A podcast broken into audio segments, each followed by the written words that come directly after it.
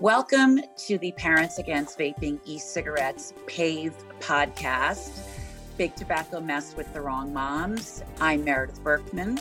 And I'm Dorian Furman, and we're the Wrong Moms. And today we are very happy to have with us Harold Wimmer, who is the president and CEO of the American Lung Association. And we also have Julia Fitzgerald, who is the chief marketing officer of the American Lung Association. So thank you both for coming. Oh, well, thank you for having us and for inviting us to be a part of this conversation today. So Harold, we would love to hear about the American Lung Association and all of your, inspiring and important work protecting American lungs through the years, especially now in the time of COVID.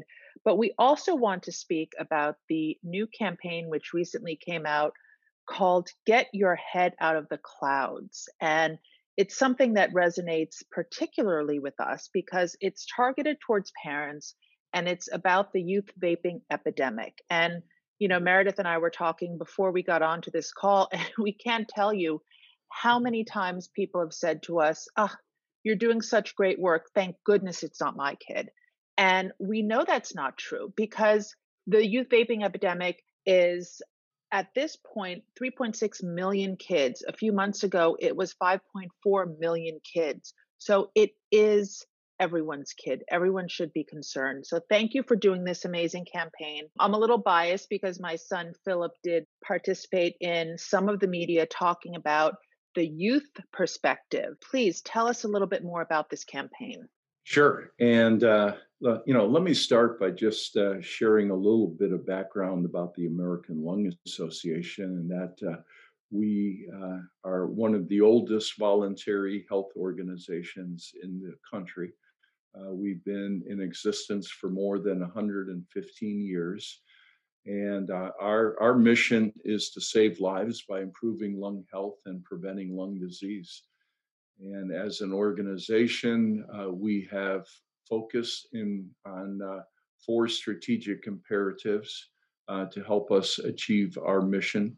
And one of those strategic imperatives is to really address tobacco and to reduce the use of tobacco products. And our organization has been involved in this effort, specifically around tobacco, for more than 50 years. And, what is really concerning to our organization, and I know to yours also and to other public health organizations, is that over the past 10, 20 years, we've seen a significant decrease in the use of tobacco products up until very recently, where we've seen a surge in the use of tobacco products, especially young people, with the use of e-cigarettes. And the American Lung Association, based on these public health urgencies or threats that have come up, we've identified, reducing the youth vaping epidemic by 2025 to get that down to 15%, because as you stated earlier, 3 years ago, I believe that the percentage of young people using e-cigarettes shot up to 28%. And, and now we are making some inroads by getting the smoking or the use of e-cigarettes down to about 20%. But, that is still a number that is still not at the right level. So, we need to do more in order to get the usage rates of young people with e-cigarettes down to 15% and lower. So, So the American Lung Association is very concerned about the increased use of e-cigarettes. Before the use of e-cigarettes, the tobacco use by young people, teens, was in the single digit. It was in the 5%, 6%. So, we had made some really significant progress. But lo and behold, with the with the advent of e-cigarettes and the vaping numbers, I mean, you could see what the increase has been. So we need to make sure that we're addressing this as an organization.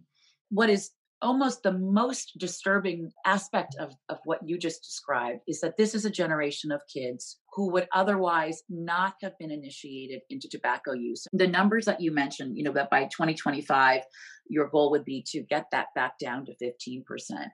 What is the most important thing that would have to happen for that goal to be achieved? Once again, we have to go back at what we have learned over the many years, that it needs to be a comprehensive approach that we use. Education is certainly so important. Not only educating our young people, but also parents alike.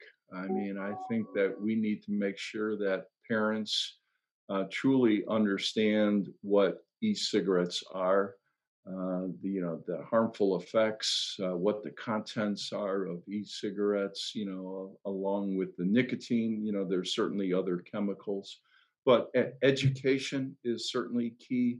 Also, policy work that we can do as an organization and to work with our partners, such as like your organization, I think is also going to be key in our efforts.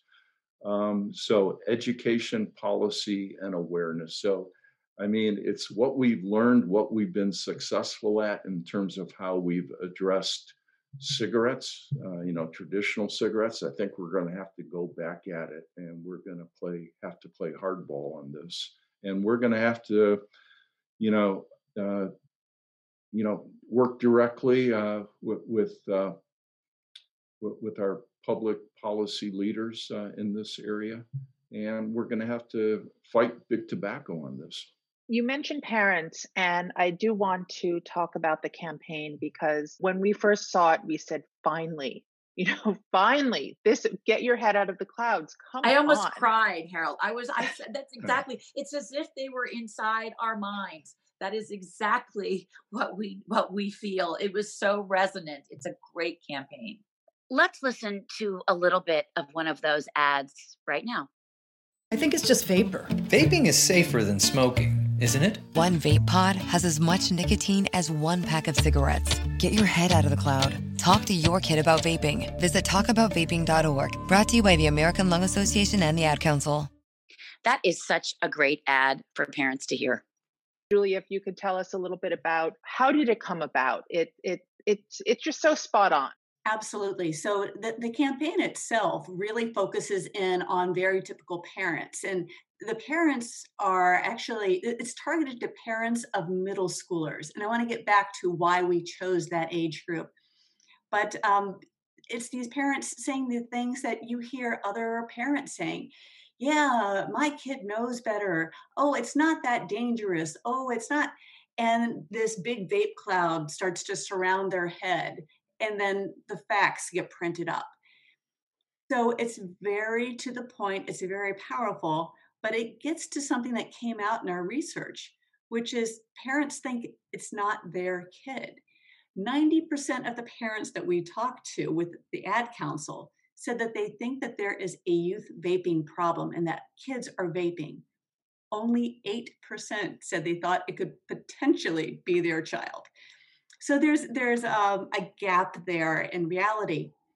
But the reason it sounds like this is coming from your head is because I, like you, am a parent. And when I'm seeing my daughter's friends, when they're getting ready to go off to college, show up over at her house, juuling and vaping. Now, clearly they didn't know what I do, but it was more than that. They didn't think there was a reason to hide it. They have been lied to. These are not the bad kids. This is a cross-section of kids. And they would actually kind of defend it. They would defend their position. They defend their friend's decision to juul or to vape. So it was an interesting thing to observe. And then when we started partnering with the Ad Council, they're so great about having us do a lot of research. And when we were talking to high school age kids, we found that they have been addicted to nicotine. They've been lied to, and then they feel like they have to defend it. It is a hard group to communicate with. So as we started thinking about this, we were alarmed by the rising number of junior high kids who are starting to vape. So we chose that as our moment, like, let's talk to those kids. And then we looked at what is the number one influence for keeping kids from tobacco, and it's parents, especially when they're younger. So that's how we arranged our strategy. Let's have a campaign that talks to the parents and helps inform them so that they can have that conversation with their kids while they're still listening. When you're already baked into it and all of your friends are doing it, that's a hard conversation to have. But at that same time, when you're having the sex talk, the drug talk, you need to have the vape talk as well. So that was really the foundation of the whole campaign, is talk to the parents.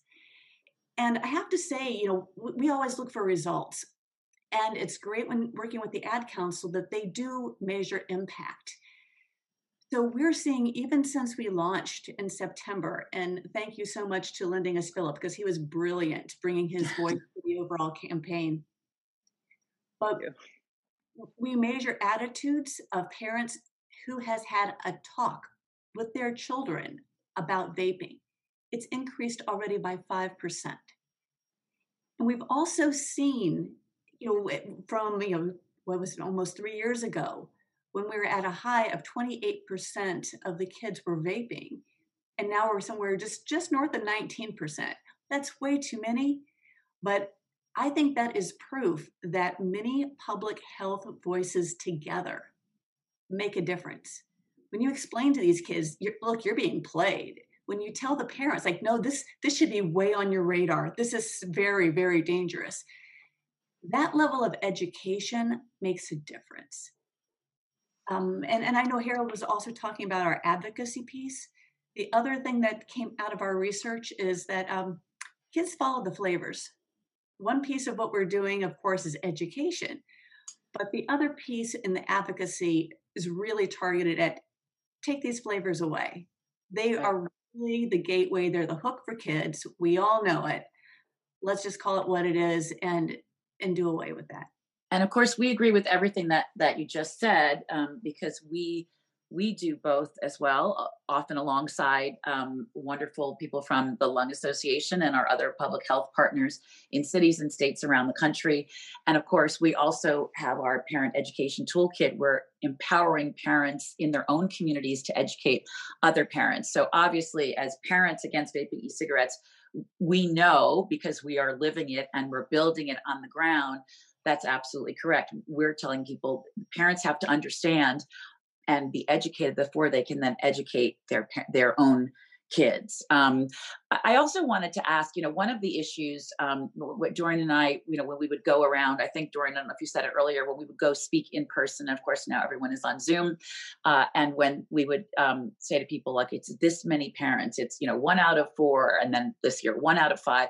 And so in a room of parents, we would go 1, 2, 3, 4, 5, you're it, your kid is vaping, to really have parents. And you could see the horror. I also think we're concerned, and this may be more for Harold, but really for both of you, that what we're going through as a country in terms of the COVID pandemic, people, that is all, obviously, mostly all that people can think about, appropriately so. And we also worry that there is a disconnect that is twofold. One, that people believe that the flavors have been, quote, taken off the market with the federal guidance, which we can go into is clearly not true, right? There are as many flavors out there, 15,000 now, as there were before the federal guidance last January, but also that people may not really understand or appreciate that kids are 5 to 7 times more likely, according to research out of Stanford, to contract COVID if they're vaping, and that a respiratory pandemic and kids who are taking carcinogens and chemicals and nicotine at high heat deep into their lungs, it just is common sense that vaping is so much more urgent during the pandemic. So I wonder if both of those things, if you're finding that the perceptions and the reality from those perspectives are difficult to overcome. You're correct. I mean, in terms of the reality is smoking, if you're smoking cigarettes or if you're vaping, it impairs the respiratory system. It weakens the immune system. So, you know, for us, that's a very important message. You know, so I think working together, that would be an important message point. Well, thank you. We're thrilled to have partners like you, and we're excited to see the next phase of the campaign. We look forward to working with you and your organization in this effort. So keep up the good work. Thank you for listening to today's episode. We are powered by parent volunteers like you. If you want to get involved or just get some more information, please reach out to us at parentsagainstvaping.org or follow us on Facebook. We need parents like you to join us in the fight against big tobacco's predatory behavior towards our kids. Please do join us, and together we can protect our kids from big tobacco. Thank you again for listening, and we hope to hear from you. Do you have a teen or young adult at home that vapes? This Is Quitting is a free and anonymous text message program designed to help young people quit vaping. Teens and young adults can text Ditch Vape to 88709 to sign up today. That's provided by Truth, the National Youth Tobacco Prevention Campaign, from our partner and sponsor, the Truth Initiative. It's the first of its kind program that helps young people feel motivated, inspired, and supported while quitting. More than 150,000 young people have enrolled since the program launched in January 2019. The messages include evidence-based tips and strategies to quit, combined with real feedback from young people. Again, teens and young adults can enroll by texting Ditch Vape to 88709. Truth Initiative also offers free text messages for parents who are helping their children quit vaping.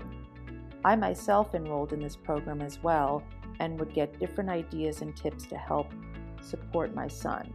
You can join the program by texting QUIT to 202-899-7550 or by visiting becomeanex.org to sign up. To learn more about Truth Initiative and its programs, visit truthinitiative.org.